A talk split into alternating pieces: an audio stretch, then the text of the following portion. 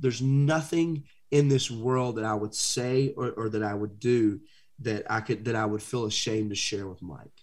When I blow it, when I explode, when I say things I shouldn't, when I have to apologize, when I whatever it may be, you know, that I, I don't feel any shame. I feel so comfortable sharing that with him. Man, and what what a gift to right. have. Oh, and I want absolutely. every listener to have that. I really do.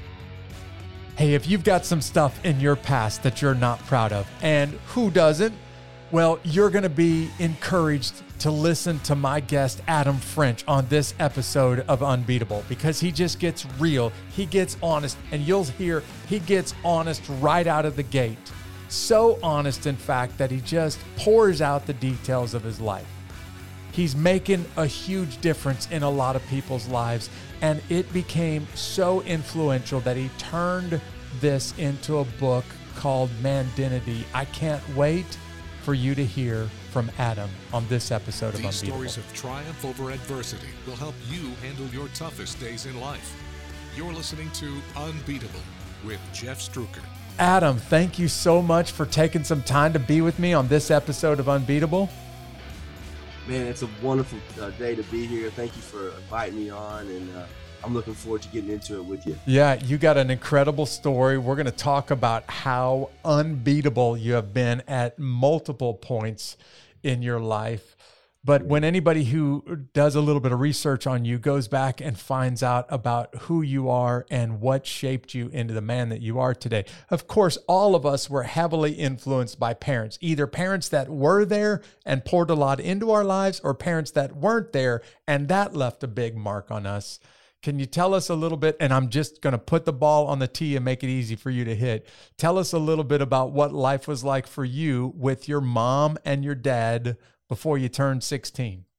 Absolutely. Yeah. Growing up, you know, I grew up in the country. I mean, I'm country boy. I'm in the middle of nowhere and things were well. My, my parents always partied a little bit. We, there was, wasn't necessarily anything morally that jumped out to me that was wrong or, or abusive uh, or that point and my parents worked hard i mean they worked hard and they built these careers but they were standing i guess you would say on ice. They were built on ice. There wasn't right. this solid foundation of what i what i would say was important which is faith. There wasn't a strong faith. There wasn't a strong belief a purpose for what they were doing. And so my dad as his business began to grow the stress began to grow. There wasn't a, a place that he could go to express that, a brotherhood, a, a close friend. He had a lot of drinking buddies and partying buddies, but most of their talks were around what sport event was happening that week. Uh-huh. Or, you know, so uh, my, as my dad's business began to take off, his alcoholism began to take off, and he began to get worse in his drinking and started to disappear and started to make us feel uncomfortable. And then he became violent. He did. He was uh, physically and verbally abusive and eventually just left. He left, and it was me and my mom. My brother had went to college by that time, and and so that was a big shift for me. That was a change, and and uh, to be honest, there was a sense of release, uh, relief. Yeah. You know, when uh, people who's ever been in that kind of world or a high pressured situation, there was a sense of relief, like ah, okay, I can breathe now. I'm not walking around on eggshells. It's almost like you know the battle was over, but in reality, the battle was just beginning. Right maybe there's a listener right now who is in that same situation who thought they had already gotten over a hump, had already gotten over that last battle. Right? We either we either coming out of a battle or uh-huh. going into one. Yeah. and uh, so when my father's exit happened, my my mom was obviously very depressed and disappointed and down, and she was tilling the garden and pulled a muscle in her back. And my mom had been a teacher um, for 12 years, special education, just a sweet kind lady. Uh-huh.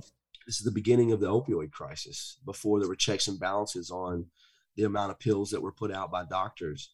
And she went to the doctor and he starts prescribing her, uh, prescribing her prescription pain medication. So my little blonde haired, blue eyed mom, who always was wiping my nose and kissing my cheek uh-huh. and put me on the school bus, now became a full blown addict. And I'm 16 years old. And it just, my world just changed upside down to where my mom was gone for weeks at a time. I, it was it was normal for me to be alone um, you know abandoned and weird guys show up asking about money and things like that and so you know I, will say this and kind of throw the ball back there began to be a whisper in my heart that that I was not hearing like outwardly, Uh-huh. but I was internalizing deep within. And that whisper was, You're not good enough. You're not good enough for your dad. You're not good enough for your mom to be here. And so there was there was this boiling up inside of me, and the way that I expressed that was with anger and ego. So I would put on a mask to make sure you thought that I was a okay. My ego was as high as you could get, as high as you could get, but my self esteem was as low as you could get. So the mask was the buffer. So that's kind of how things were up until that age of 16, where this mask protected the pain and, and it hid the purpose for my life. Because, see, here's the thing when you share the pain, God reveals the purpose. Uh huh. You know, and the, our when our what, the mess is what God uses for our message. So what we're taught, and a lot of times as men, and just in general as society, is to cover up our struggles, right? To not show weakness. But when we show weakness, that's actually where God shows His strength. Yeah. So I had to I had to go through some devastating things to learn that my struggle it was what I needed to share. When I was able to take that mask off, was when uh, the winning winning the battle began to happen for me. Man, I, Adam, I'm impressed. You got really deep, really fast. You don't waste any time, brother, man. You just go straight after it. So, um, I think there's a lot of people who are living right now what you just described. They're living this sense of identity where they have some self esteem issues and they're not sure if they're good enough. So they're trying to hide the fact that they're not sure they're good enough by living behind a mask. In fact, I was just thinking, you, what you essentially said is on paper and in public, your dad has everything going for him, right? Because he's he's he's got a very successful company, but when he gets home and closes the doors, it's not at all pretty. And I cannot help but think there's a lot of people in our world who are living that same mask that your dad was living when you were growing up. Absolutely. You know, in our first our first, I think, step into that, you know, what what we think of of, of how to cope is to internalize. So instead of saying, I need help, let, let me grab someone's hand, Yeah. let me grab someone's ear, let me share share my heart with someone, let me find somebody who will help me walk through this. I need a bridge to cross this river that I can't get across. Our initial thought is let me internalize this. Let me figure out a way to overcome this. And then when we can't, because obviously we're not here alone, Right.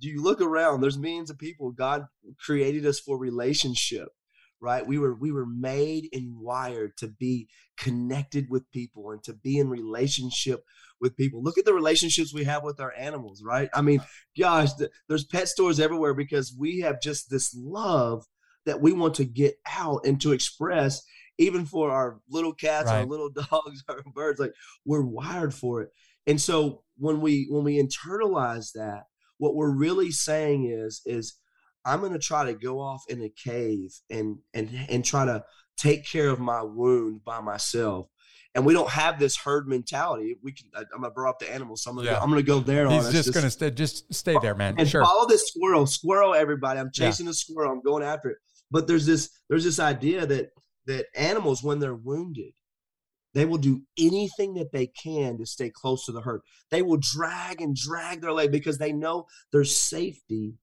in the herd humans are the only We run only- the other direction, right? we go listen i'm gonna go die alone i'm gonna go suffer and die alone so for someone who's listening and they're in that situation right now you don't have to figure this out on your own Right.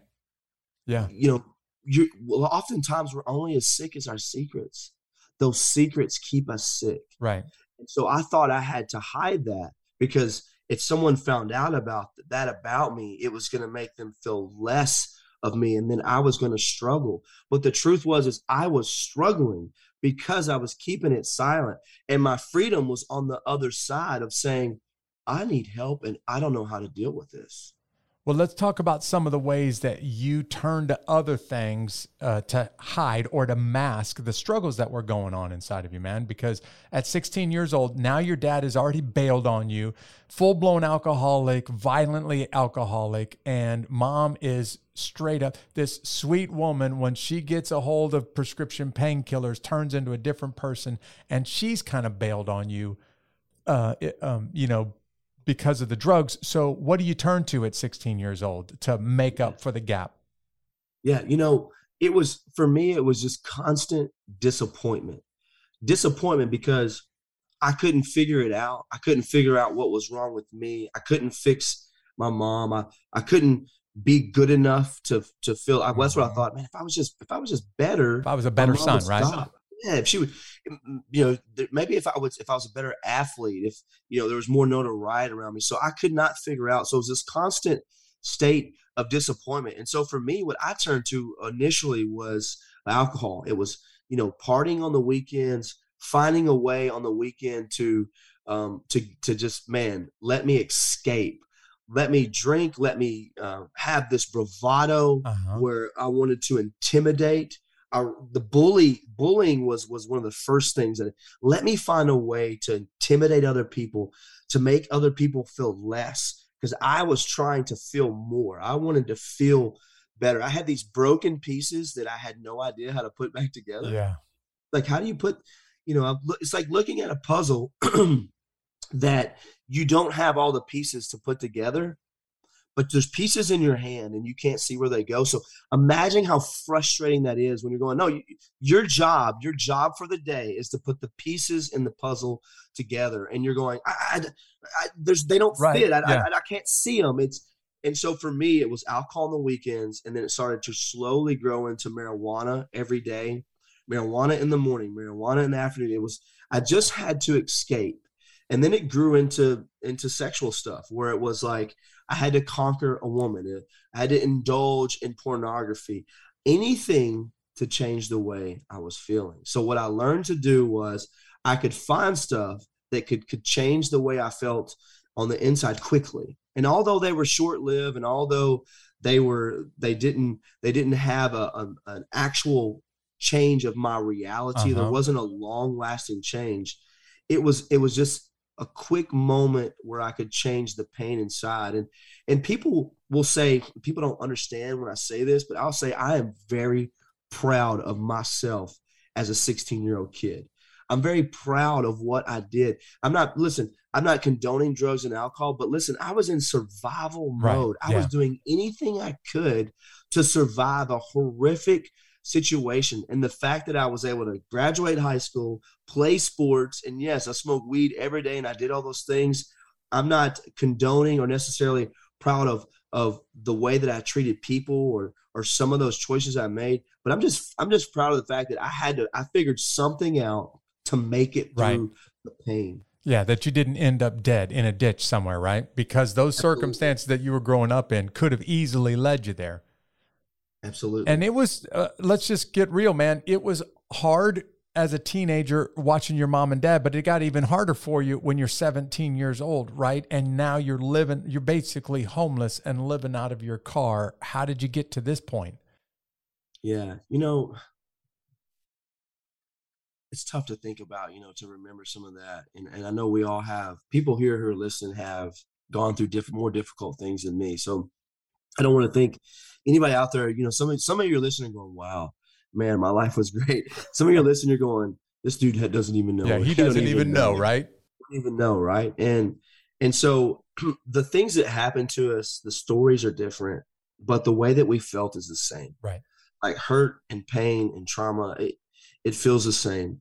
And and I think the solutions are as well. But when I when I was 17, you know, I, I've really reached a point where it was just like I can't live in this world anymore. You know, I'd almost I'd reached my breaking point, and um, I just left. I, I packed um, I packed some stuff in a in a garbage bag, and uh, eventually in a suitcase, and I kind of bounced from I bounced from couch to couch with my friends, uh-huh. and graduated high school, and then I lived out of my car for um, almost a, a year and a half. I drove down to Florida, and I would I knew that I was missing something. Like I don't know if you've ever felt that, like you've you're watching a movie or you're watching a game or you you just you stepped into a conversation you're like ah you're you're on the edge right yeah. like, like i definitely am missing something right yeah like hey dude uh, just wait stop what in the world's happening right. right. that's how i felt about life because I was seeing my friends, they would smoke a joint or they would drink a beer or they would have struggles and but they were they were continuing to progress. I felt like I'm going nowhere. Uh-huh. You know, barely graduating. My my my home situation is getting worse. And so I lived in this car and I'd watch the sun go down and, on, on the beach. I, I sold beads on the beach for food. I sold t-shirts. Uh, I would confess, you know, some days I'd walk through Walmart and just start eating food because Uh-huh. I'm hungry, like I'm a homeless kid trying to survive. And um, you know, during the midst of all of this, um, I believe God was working on the backside. You know, God never. he- Here's the thing: there's nothing that we can do to make God not love us, right? So He's yeah. always pursuing us. He's always providing this way out. And so, believe it or not, the the very person who started the destruction in my family, my father, is the very person who who began to start the rebuild. Uh-huh. So God began to pursue my father, and my dad was a construction company guy, and he he lost everything except for one little one little dozer, and he was doing work at this at this resort by the lake, a beautiful place, and uh, a pastor would come there on Sunday mornings and start to talk about God and start to talk about Jesus Christ and start to talk about this God that loved them and that had grace for them. Not this God that was judgmental, not Yeah. this God that said, You've got to change your life before you come to me. Like, you know, because I always envision envision church and faith is like a God club for good people, right? I'm like, And you're like, I totally don't belong with that crowd. hey, bro, I, I don't sign me up when they find out who I am.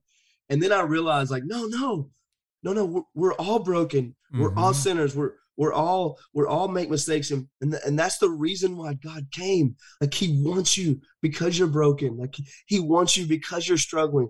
It is it's it's a hospital for the sick, and and so this man began to share that type of faith and that message with my dad. My dad came to know Christ, and he came to begin this faith walk.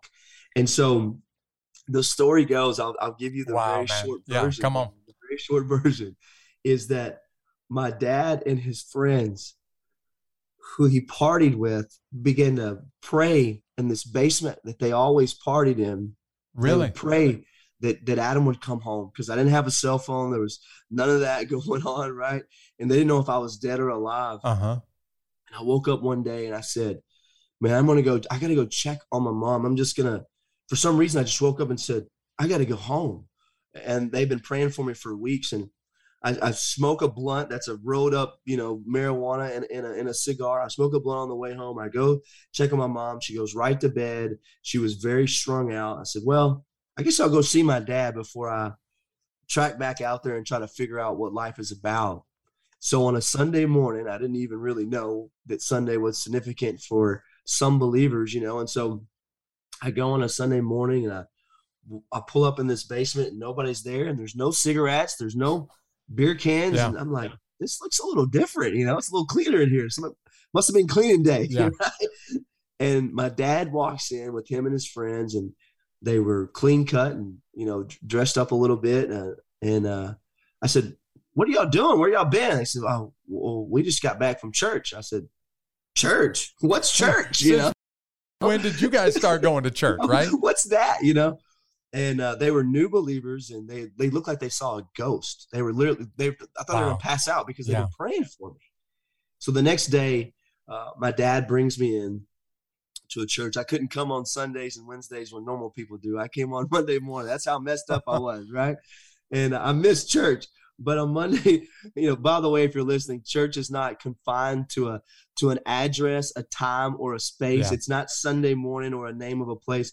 Church is the people of God, people that love God and want to share it. So it's it's all the time, it's all around you. If you're a believer, you are the church. And if you're listening, we're trying to be the church now to let you know that God loves you in a- an immeasurable way. There's Uh-huh. nothing you can do to separate you, nothing you can do to separate you from his love. He he wants to know you, he wants to love you. And so I found that out that Monday that God loved me and that my whole life, my whole purpose in life was to to love him and to share uh, uh, hit my faith with other people. And so, yeah, he just opened up the Bible and he began to tell me who Jesus was. And I, I thought, where, where has this been? I, I grew up in the South. Right. I, I've never heard that Jesus loved me because of my sin, that that God came to earth to die for me because of my sin. I told I heard a totally different story. Right. So that's the day where really my life changed.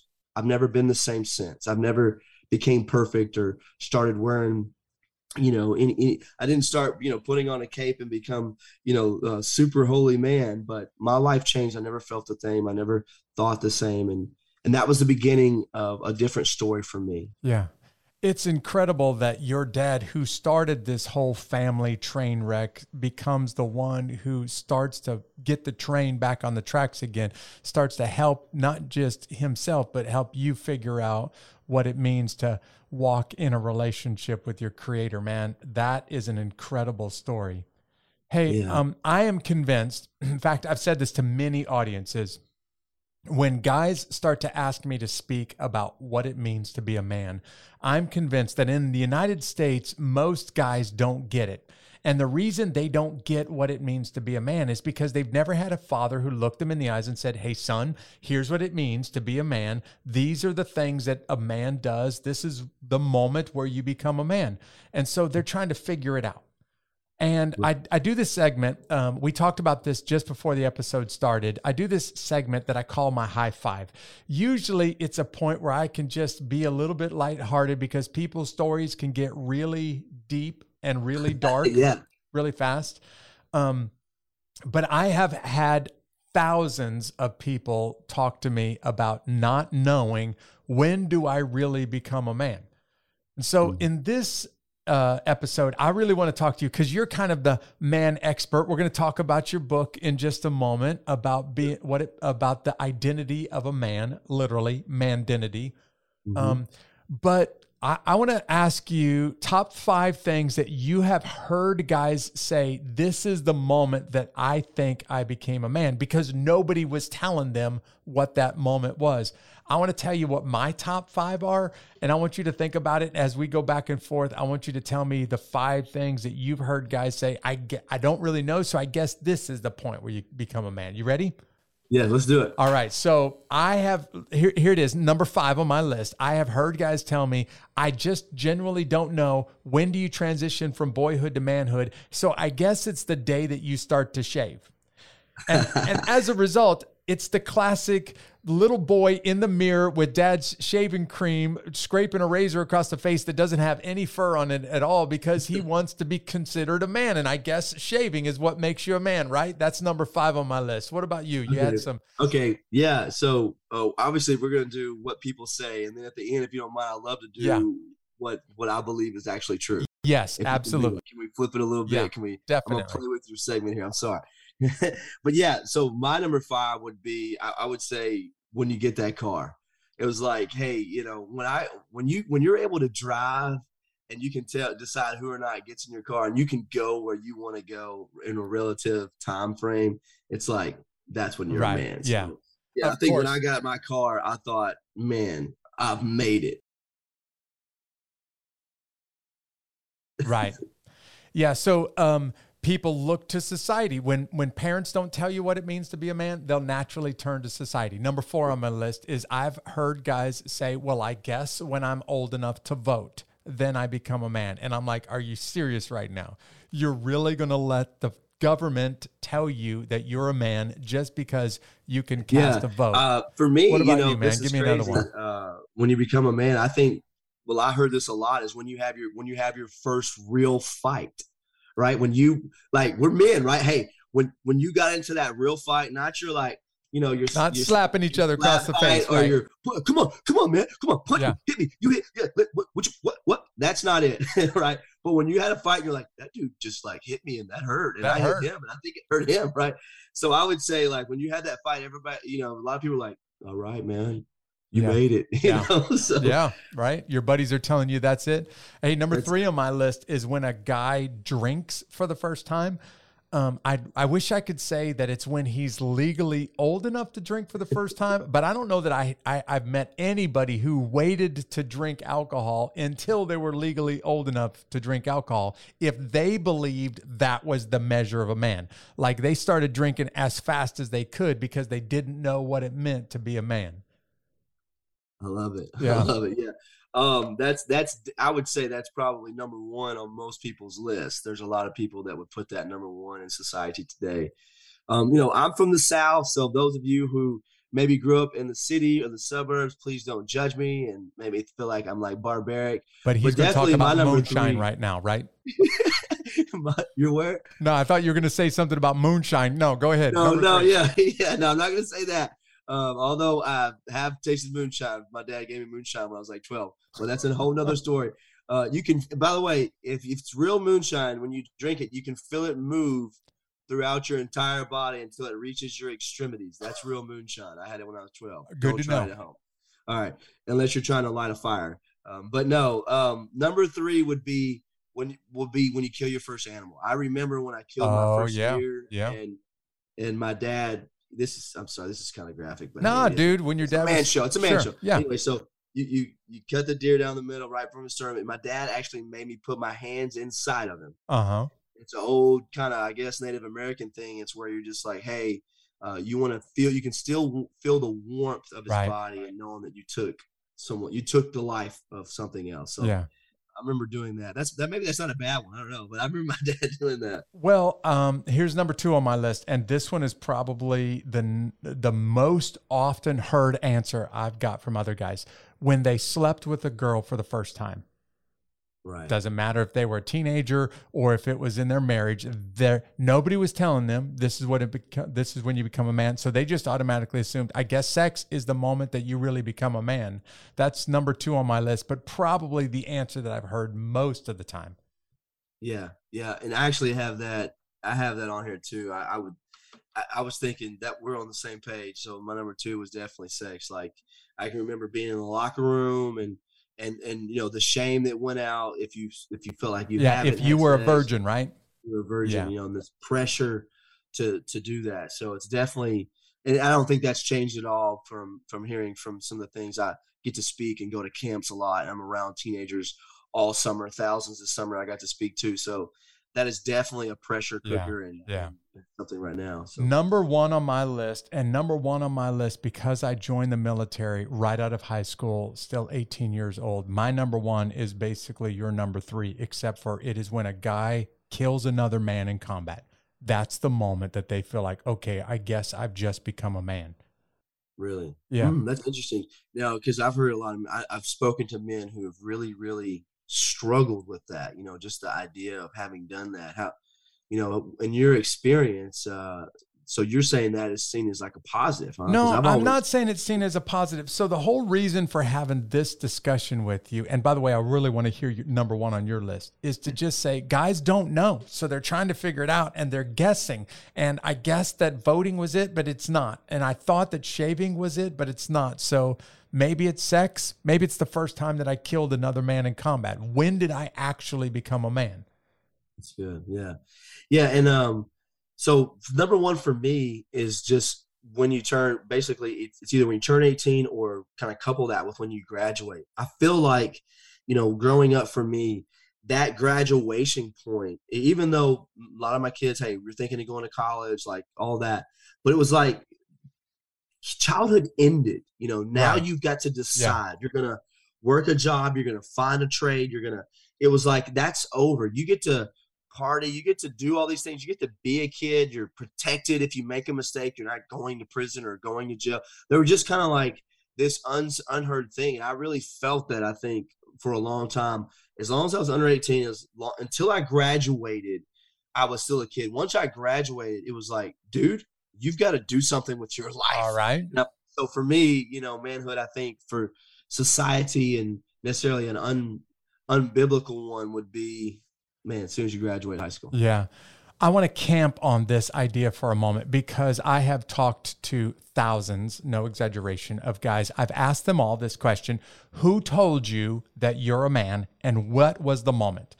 And Adam, less than 1%, I'm not exaggerating, less than 1% of the guys that I've talked to said anyone ever in their lifetime described what it meant to be a man, told them that they're a man, and held them, uh, you know, treated them like a man. Less than 1% of the thousands and thousands of men that I've asked this question, the more than 99% said, I don't know.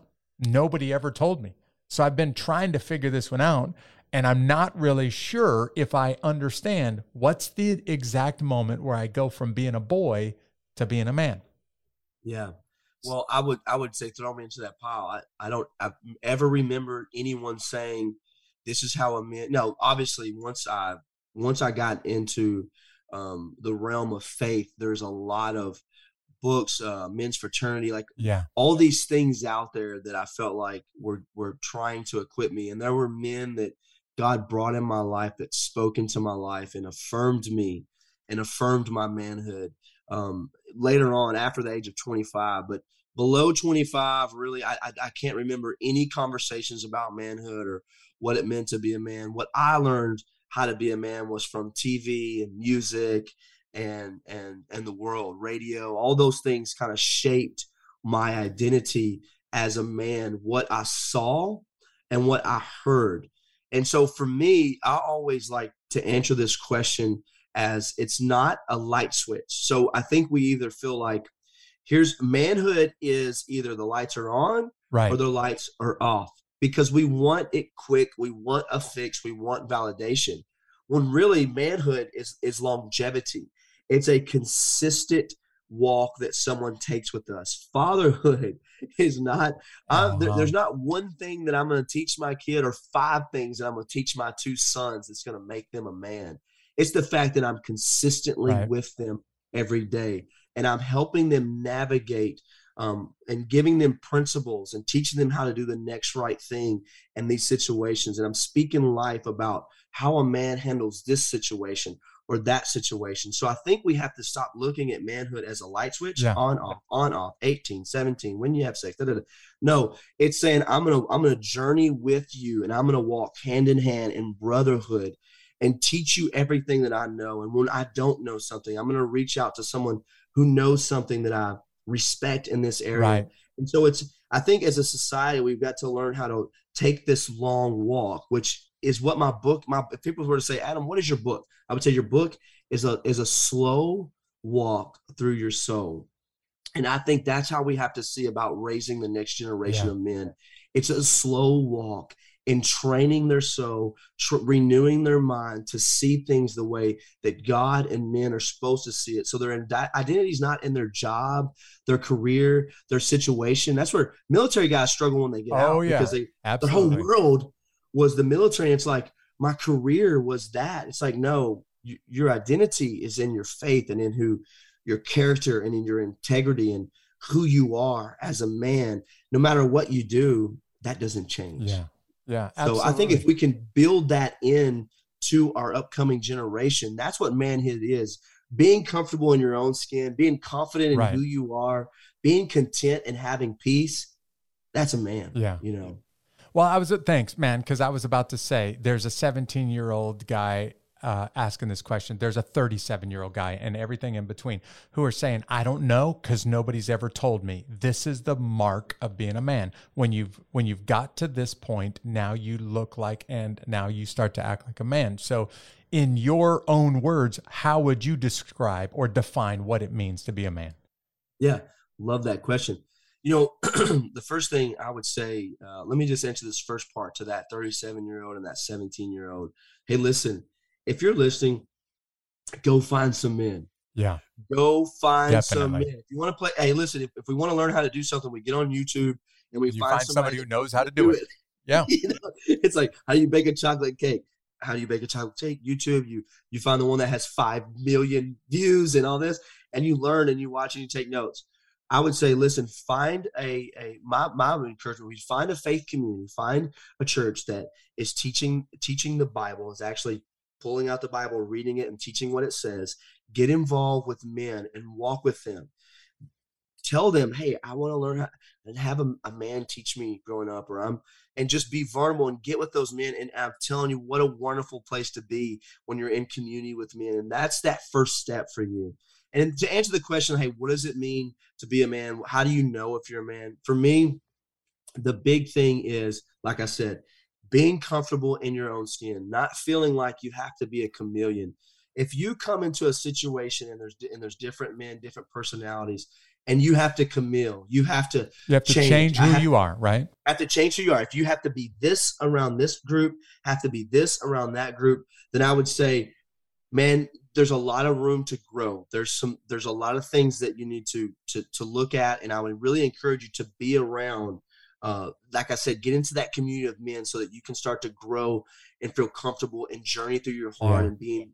So I think the big thing is having that centeredness where I feel comfortable and I'm the same person everywhere that I go. I'm not perfect. I, am not. I'm, I'm trying my best to walk in humility, but having that centeredness about you. Now, there's a long way to get there. Yeah. But I think that's how we can go. I'm a man. I'm I'm confident in who I am. I know who I am. I'm the same person everywhere that I go. I don't have to change for anybody else. Now, don't let this be a um, don't let this be a, a, way out for you to be a jerk. Like right. if you're a jerk right now and you're arrogant and and you think in everywhere you go, I'm not giving you a pat. I'm I'm yeah, I'm me everywhere I go. Well, you're a jerk, right? I'm not giving you a pass to be. you might be you, but you're a jerk. Right. I'm saying if you're in good relationship with people and you're doing your best to be at peace with all people, I think having that centeredness about you and being able to be assertive and being able to be uh, to understand how you feel. I think there's a chapter in my book called "Discovering uh, How You Feel," which is the one of the chapters I get the most feedback on because for a long time, I, I could not put any words to feelings. I remember someone calling a man for the first time, and I was telling him what was going on. I said, "Man, I, I'm I'm depressed," and this is when I was practicing using the phone and trying to be in a relationship with another man, you know, in, in a healthy way, calling him when I needed some advice and stuff. And I was like, "Man, I'm depressed." He goes, "Tell me what happened." I told him what happened. He goes, "Adam, that sounds a lot like disappointment." And so he had to teach me what yeah, feeling like yeah. I couldn't even verbalize what was happening inside because I had I was everything was so ego and I I hadn't had real healthy communication and connection so I didn't even know what that looked like. Right. So so that was a long story because I was chasing a rabbit there but having that centeredness would would answer the question in, in my opinion. I'm, I'm interested what what would what, what do you say? What would you think if, if if I were to reverse the question, hey, what does it look like? What does it mean to be a man to you? Because I know you talk to men all the time. I'm interested in your I 100% uh, agree, man. You got to have another guy, at least one other guy in your life who's already gone down the road, who's the kind of man that you would like to turn into one day. You don't have to do what he does for a living. You don't have to be, you know, have all that he, uh, what he owns, but he's the kind of got the kind of character that you want to be. And then you start getting to know that guy, getting connected with that guy, learning from that guy, and then living, literally modeling your life after that guy. I usually tell audiences, and I want to say this to a mom right now who's single and raising sons on her own and trying to figure this whole thing out. I usually say that it really does take a man to call the man out of a boy. It doesn't have to be in in God's perfect plan, it would be a dad. But if the dad's not there, if he's drunk or if he's dead or if he's divorced and just bailed on you or if he's disconnected, he's in the house but he doesn't care, then go find another dude that you really want to be like and just be humble enough to say, "Hey, I want to model my life after you. I want to learn and I want to live like you one day. Would you help me? Tell me, show me what it looks like to be a man." And then I really do think there is a point, and like you, I don't believe it should be a light switch, but I do think there's a point where a man looks a boy in the eyes and says, This is what's expected of you. Okay, at this moment, I'm going to start treating you like a man.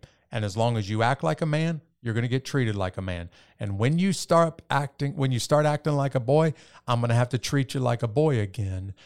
And for the single moms out there that are saying, I, I don't know how to do that with my sons, they're teenagers and there's no guy in their life, never been a guy in their life. For those moms, I would say you go out and find a guy who yeah. you wish your sons would grow up to be like that and start to get your boys around a guy like that. Yes, I love that. And, and you know, like for me, you know, I, I remember sitting down with my with my son and saying, you know, hey, your body's going to start changing over the next few uh-huh. years. And this isn't a one conversation. This is an ongoing conversation right. we're going to have between each other and, and laying out some, some physical things and some, and sharing some things about what sex was about and, and even the act all of the the physiology of that and the biology of everything about that and having that open line of conversation and so i would say you know for him that was really the beginning of that manhood journey where we started i started to say hey you're starting to change from a boy to a man uh-huh. and it, it's not going to be a switch it, it's it's going to start to happen and i'm going to be here i'm going to be present i'm going to be with you I'm going to walk with you. You don't have to do this alone. When you when you're scared, when you have questions, when you don't know what to do, when it feels uncomfortable, you come to me. Yeah. And I'm I'm going to be with you. And so I think that is is so important. It's something I didn't have. A, I never had the sex talk with my dad. We he never even brought any of that up. I mean, there you know there was just no conversation. There was such a a loud sounding silence. silence. Yeah, definitely. That left me feeling alone and left me feeling insecure. I think if we're not affirmed in our manhood and we're not giving some type of some type of guide, right. And we're left with all these insecurities. And man, do we ever make up for it so much? Oh yeah, and usually find the wrong examples to make up for it, right? Oh man, we will overcompensate just to the extreme, much more in a lot of ways than than our than, than a woman will. It's it's an opposite kind of response, but we overcompensate, and most of the time it's destructive. Yeah. I love that you have this conversation. I love that you bring up that high five. What a wonderful thing to give uh, your audience and your listeners. Yeah. Well, not only that, but man, thank you for being real because there's a moment where you have to take the mask off. We're using the language that you just described a few few minutes ago, where you have to take the mask off, look another guy in the eyes, and say, "I don't know what it takes to get to where you are. I need help because I want to get to where you are. Would you help me?" And man, that takes some humility um, it takes some vulnerability, but if you're willing to let your guard down and be humble and be vulnerable, but more than anything else, pick the right dude to do this with, it can have the, that can be one of the greatest influences in your lifetime. No exaggeration. Absolutely. And, I, and to the guy that's listening that that seems daunting, you know, I, I would say the group setting is can sometimes be your first step. So if there's a men's study, there's there's so many great men's studies out there, and I know there's there's there's there's churches that are having things all the time, and and, and be careful where you get into because there are men's groups that are are advocating and and uplifting things that are not true manhood. You know, there's right. business groups that may yeah. be getting together and and it's a and it's and it's to to to talk negatively about their wives or to drink their yeah. problems away or or to say it's okay to have you know multiple partners. So you know look to the church. I would really encourage you to look to the faith of the church and find that group and get in that group setting with guys and just listen and, and learn from the teacher uh-huh. but also look around and and you'll see there'll be a guy who his talk matches his walk. Right. And you'll start to see him and, and, and, and i would say begin to pray you know pray god would you send a man in my life? Help me to see that man and pray for that and as you put yourself in those situations to be around men he'll come. He'll yeah, be there. and, and then you'll get to kind of so it took me a little while. I started to go to men's fraternity. I started to go to men's recovery groups. That was because my i had so much trauma. I had so much addiction in my family and had found myself in a place where alcohol and drugs were a part of my life. So i started to get into these recovery circles and i just started to watch. I started to listen and i started to realize like man these are there's some men in here who have what i yeah. want and and that was kind of that that precursor to give me that courage to go hey can i get your number? Um and i just started my life i always tell people my life changed when i started calling a man his name's mike. I started calling mike on the way home from work. My life completely changed. Now when i gave my life to jesus when i started reading my bible yes but when I started having that man that yeah. I called on the way home from work and talked about life, and it felt so weird. It was a 2,000 pound phone, right? But over time, that phone is now it's light as a feather. Yeah. And I have, there's, there's nothing in this world that I would say or, or that I would do that I could, that I would feel ashamed to share with Mike. When I blow it, when I explode, when I say things I shouldn't, when I have to apologize, when I, whatever it may be, you know, that I, I don't feel any shame. I feel so comfortable sharing that with him. Man, and what what a gift to Right. have. Oh, and I want absolutely. every listener to have that. I really do. So Yeah, I want every listener to have a guy like Mike in their life too. Um, in fact, I'm I'm so glad to hear you say this. Look, y'all, I am 53 years old when this podcast airs, and I still go to guys who are a little bit farther along than me, who have some things figured out that I don't, and I still look at them and say, "Hey, can I learn from you? Would you be willing to pour into my life a little bit?" I'm still a guy who recognizes I need to do that. Now I'm trying to do that with some other young dudes as well. But I, I, I'm saying a guy like Mike is so important that you never outgrow it. And I hope what you're hearing from Adam is I don't have a guy like Mike in my life. I need to get a guy like Mike in my life. I'm going to go out and find a guy like Mike in their life. Yes, yes, and you know the book, uh, Mandentity, called it's called Healing the Wounded Man.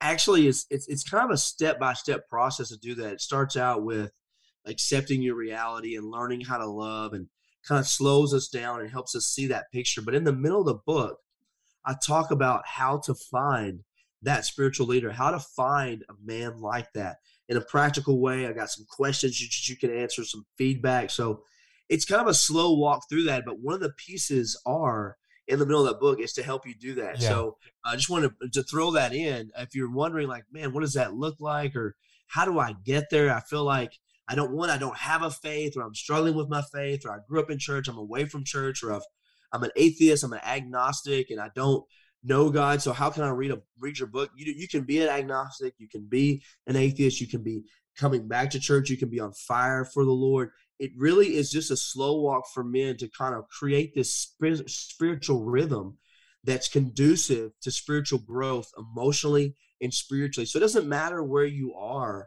in that that spectrum of spirituality you can get on and it's that slow walk to help you get this rhythm of life where you have a man where you have a daily practice. So i just encourage anyone listening uh, I, i've spent a lot of time on it uh, it's called Mandentity. It's I, I don't have. I used to have feel weird about promoting, but I don't because I truly believe that the book is designed to help the soul of the man. And now that after being released for over six months, and I'm getting feedback, and men are calling me, and and and out of that, I'm going to birth a ministry because it's been doing so well. I'm just like, you know what? I want men to have this as a tool to help you find what we've been talking about Yeah. In this in this battle ready segment. So Perfect segue, man. I was about to talk about this book. You just dropped it six months ago. Um, you've just described it for everybody. But when you dropped it, it went to number one on Amazon in a couple of categories, which means you hit on a topic that people are searching for because there's a lot of questions about manhood and identity. So the ideal title for this book now is Mandentity. Tell everybody a little bit more about your original reason for starting a book, not just this book, but why did you decide I gotta I gotta write a book? Yeah. So I had no vision or no dream to write this book. Gonna be completely honest with you. I I was working at uh, a ministry called Men of Valor, and I still do a lot of things with them. Still employed by Men of Valor. I work with Men of Valor. It's a prison ministry and a reentry mini- ministry. So when men get out of prison, they can come and live in these facilities for over a year. And I've been there for a year, and or, and I've been there for a few months, and and I was talking with uh, the executive director and the program director, and just saying, you know, we're having men that are just struggling with their manhood. They're struggling with recovery. It feels like we have a lot of trauma, a lot of pain, and we're doing really good at teaching them the Bible. Like we are so gifted at teaching the Bible. We give them jobs, we give them a place to stay, and it's that's going really well. But we're having men who are leaving our program who are falling because their identities Yeah. they're just struggling. They get their identity in their job, or they leave, they chase a woman, or they just. And he said, "Could you could you write a lesson? Could you start teaching a class?" And I said, "Well, I'll write a lesson." So I wrote a lesson, and the guys came together and they said, "Man, we love it. Can you write another lesson?" Do another one. So I'll write another lesson. And so a lesson, a lesson, a lesson, a lesson, a lesson. And so next thing you know, they're like, "Can you make this a book? We want we want, we want this to actually be like a class that our guys go through." So I put it made it a class, and they said, "Listen, Adam, you need to get this out into the world. Like you, this needs to be a book." And so it was actually a need. It was the hearts of men Right. that were crying out for help that that made that pushed me to do it. And so I I pushed myself and pushed myself and I put the book together And then it was the feedback that I was getting that said, man, it gave me courage and it gave me, I guess, the wherewithal to go, I'm going to put my head down right. and no, I've never written anything. No, I'm not a world renowned author. I don't have 4 million followers, right? Like, but I'm going to put out something that I believe can help men, a guide through their soul. And that's what did it. It was just a God thing. It was, it was, it was totally the Lord and totally the place that I was in at that time. And I'm just, I'm just honored to be able to do it. And, and, and, and what I do just real, real quick, um, I kind of, I start every chapter off with a, with a snapshot of my story. So sometimes like reading for men can be be difficult because yeah. man, we we work with our hands and or you know we work all day with our minds and we want a way for us to escape is to go to the gym and so you can you know this this the reason why I did the book this way is because it starts out with this snapshot right it's, it's it's kind of a tough situation or a crazy story that kind of gets you into the book and like man this is wild you know and then I go into the lessons and then there's questions so a lot of times for men, like it's like I don't want to, I don't know how I feel about counseling. I don't know how I feel about talking yeah. with the man about my issues. So I'm hoping that this can kind of be a, a beginning for a man to start thinking, to start writing, to kind of have a chance to self reflect and self evaluate with you and God. And maybe it'll get you to a place where you feel comfortable to be a little bit more vulnerable with another person. So, yeah, I'm just going to say it, man go out and buy Adam French's book, Mandentity. And if it feels like Jeff is promoting a book, is he getting any money off of this? No, man, I'm not getting one penny off of it. But you've already described, we've already said there is so much of a need, there's so much of a desire to figure this one out that when you release this book, it really does go to number one in a couple of categories on Amazon, the biggest uh, bookseller, you know, online bookseller in the universe. Um, right. And that's saying, hey, there's a genuine need out there. But there's another reason I want people to pick up your book. And that's because, Adam, in your book, you just get honest. You get gut level real with people. And I really think there are some guys that are listening. There's some gals that are listening to this podcast right now who are saying, Man, I have done some things in my past, and I hope nobody ever finds out about who I used to be because I'm a bit ashamed about who I used to be.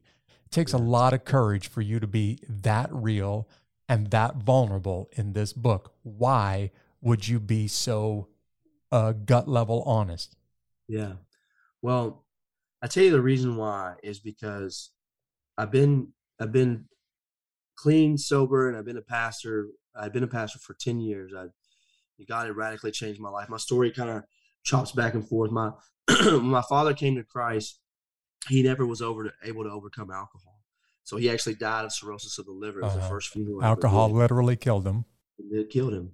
And, you know, I found myself still struggling with those things, even though I came to faith and still had that habit of, of making easy money. And I actually was indicted. That was the beginning of, of my life. I got indicted for trafficking cocaine. And through that whole story, God began to really change my life. And it, it forced me to go, man, I've got to, I've got, I'm going to, this is, I've got an uncle serving a, a, life sentence in prison, a cousin serving a life mm-hmm. sentence. My other uncle's alcoholic. My dad's an alcoholic. It's like this is where I'm going to end up if I don't figure out what's broken inside of me. And so it's sent me on this journey. and Jeff, I thought I've made it. I'm at the top of my game. I was pastoring a ministry that was exploding. I'm in a mega church, and I'm just like, man, what else? What else could I get? You know, right now, and I started to have these warm sensations come over me. It was it was it was Christmas Eve. We're watching Chevy Chase. Like we're eating National Lampoon's uh, Christmas. Come on, you know yeah, what I mean? All like, right. Everybody's at my house. Like I'm the the patriarch of my family. I'm my my my mom's coming to see me. My brother, like everybody comes to my home because we are we are the patriarch. We're the pillars. We've reached this point, and I started feeling funny. I was like, man, what is this? Long story short, I realized that I was having anxiety for the first time. Really? Didn't know what that was. Yeah, I didn't know what it was.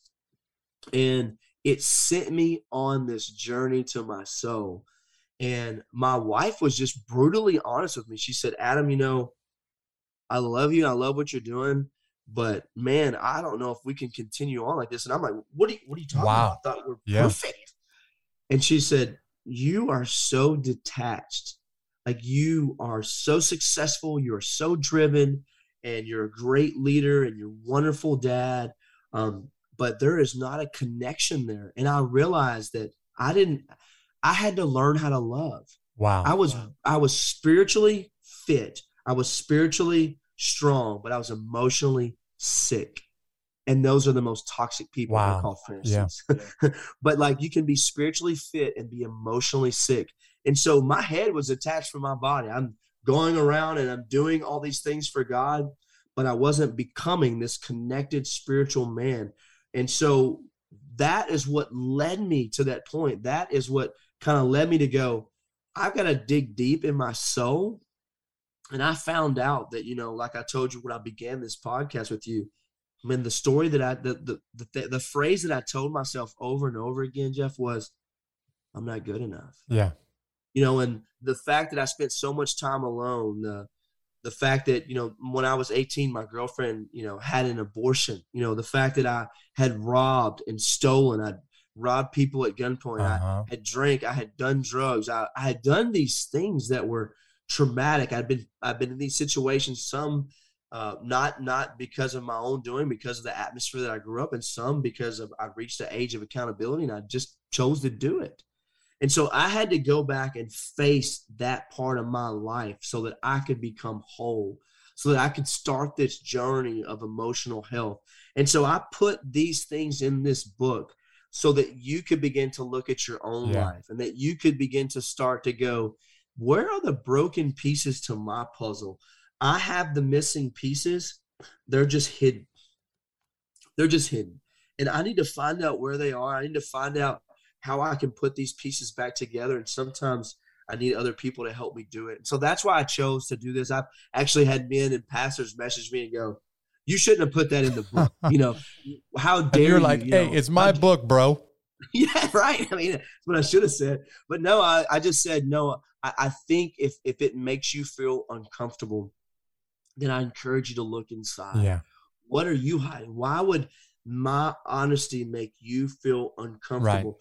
What it should do is go, man, man, if he has the courage to do this, I have the courage to do it too. I'm not going to live. I don't I don't have to be miserable anymore. Right. I can walk in freedom. One of the I'll say this now and I'll hand it back over. One of the joys of being in the world of recovery, and I'll just use um one of our sisters. I'll just say AA, for instance. AA, you walk into an AA meeting, there is nothing that you can say that can condemn you. Nothing. The only requirement to be there is a desire to stop drinking. You walk into some faith settings, there are things that you can say that you can be condemned. Yeah. That should not be so. That's absolutely true. That should not be so. And so the book is set up that way where, man, you can write anything on this. You can you uh-huh. can you can walk through your heart in this book and you're not going to be condemned and it's going to show you and try to point you in a direction where you can find a man who's not going to condemn you. When I, I, remember when I walked through my life with with Mike for the first time, and he looked at me, and I I will never forget this. I'm never the same because of it. There was two things he did. One, I got finished with all these resentments that I had, and he goes, Adam, none of those were your fault. I just began to weep. I said, I was like, he goes, those were all your parents' fault. I blame my parents for the things yeah that that that that that I did, and then then I blame myself for the things that they did. Yeah. I was so confused. The other thing was when he started crying with me because he could relate. Yeah. Because he and, and there was nothing that I had done that he hadn't done. So I just want to I, I I did that Jeff because I, I want people to feel safe in sharing their pain and being who they are because you can be you can be you can be exactly who you are and you can heal and you can grow. And that's why I wrote the book that way. Well, perfect way to end this episode, man, because this whole podcast exists to introduce people to guys like you who, when they hear your story, they say, wait a second, man, I don't think Adam's got anything special. He figured something out. And if he can do it, I can do it too. Absolutely. So I want to end like this. So Adam, there's that guy or that gal that's saying, I have never been that real and that honest. I've never taken the mask down and been that real with any one human being on the planet. I don't even know where to start. what one piece of advice would you give them that as soon as this episode is over with, they could go out and find that Mike, the guy that you have in your life? What piece of advice would you give that that person? Yeah, you know, my advice would be um, would be prudence, right? I want you if you're hearing this and you're excited and you're you've got like that springboard and a, and you've got a shot in your arm, like I I need some help, um, and you know who that person is, like you know that man, I could call Jeff right now, and, and you know that, and you're struggling with sin, like you're using or you've been hiding, call them right now. Don't do not wait. wait. They're not going to right. shame you. They're going to help you. Don't wait. Get help. Get help. Get help. Get help. Do not be ashamed. Go do it. If you have a Jeff, if you have someone, go do it right now. God will help you. God's going to be with you. I believe that. This is this is the Holy Spirit saying that. I don't mind. He want you, God wants to help you. His hand is there, right? right? If you're that person and you're going, I don't really have anybody. I'm not sure who that is. Then I would say that's okay. You're okay too, right? So I would say begin to look, begin to pray. The first step would be, all right, get on your knees after this and say, God, send send someone, send me to a place, please, and eh, and do the same thing tomorrow. Keep praying, God, send a man, send me somewhere, and look for God to speak. God's always at work. Jesus said, my my father is always at work so we don't have to think up of things to do for god we have to find out where he's working and he is working so you're going to hear that what's going to happen is as you start to pray that someone's going to say hey there's a men's group coming up hey there's hey, uh, hey, you ever heard of John? Yeah, man, he's he's got a counseling degree. He's hey, wait, wait, the coach of my son's yeah, baseball team, the counselor. Right, it's going to happen. And when you see that, delayed obedience is disobedience. When you see that, go do it. Go right after them. So there's two types of listeners. There's one who has that person, and I'm saying go. Don't wait. Don't drag your feet. Go. That person who doesn't, I'm saying get on your knees, begin to pray. God, show me. God, send them. Let me know. And then yeah. have your ears open, anticipating, not an expectation where you create all these things and you're going to be let down, anticipating that God's going to answer that prayer and he's going to send someone to help you. Yeah, there it is. Great advice. If you're saying, I need a person like that in my life, and you have somebody that you think may fit that bill, then take Adam's advice. Go right now and don't wait. If you're saying, I need somebody, but I don't think I have them in my life, then take Adam's advice, get on your knees, start to pray, ask God to send somebody like that. But when they show up, don't hesitate. Go yes. start talking. And you be the first one to let your guard down and say, I'm a mess and I need some help. Amen. I'm right there with you. Man, thank you so much for taking some time and speaking just gut level honest today about what's what um, has happened in your life and just being willing to talk about the state of what I refer to masculinity in our society, man. I hope listeners will go out and get a copy of Adam French's book, Mandentity, as soon as this episode is over with. Thank you so much. It's an honor to be here. If you want to connect with me more, you can go to theadamfrench.com, T H E A D A M F R E N C H.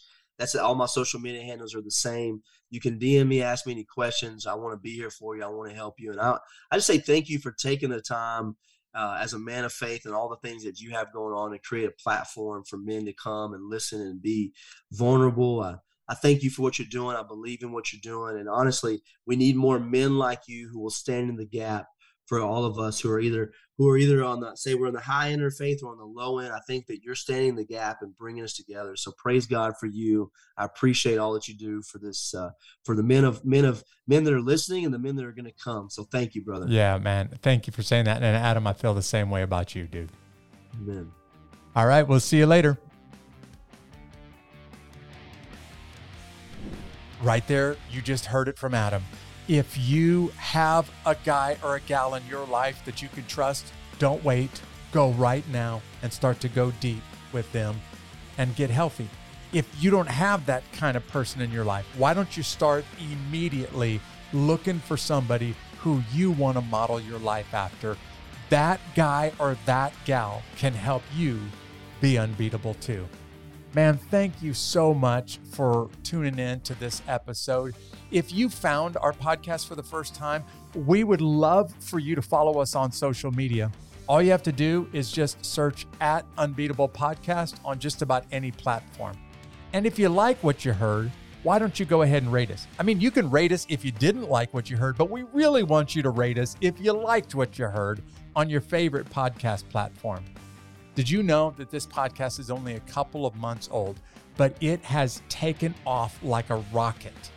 And we're now heading towards a big, bold goal of having 50,000 downloads by April 15th. Here's what you can do to help out if you're a regular to the Unbeatable podcast, would you text a friend? Would you send an email? Would you let somebody know about this podcast and help us get to the goal of 50,000 downloads by April 15th? Thanks for being part of this episode. I'll see you right back here next week. God bless.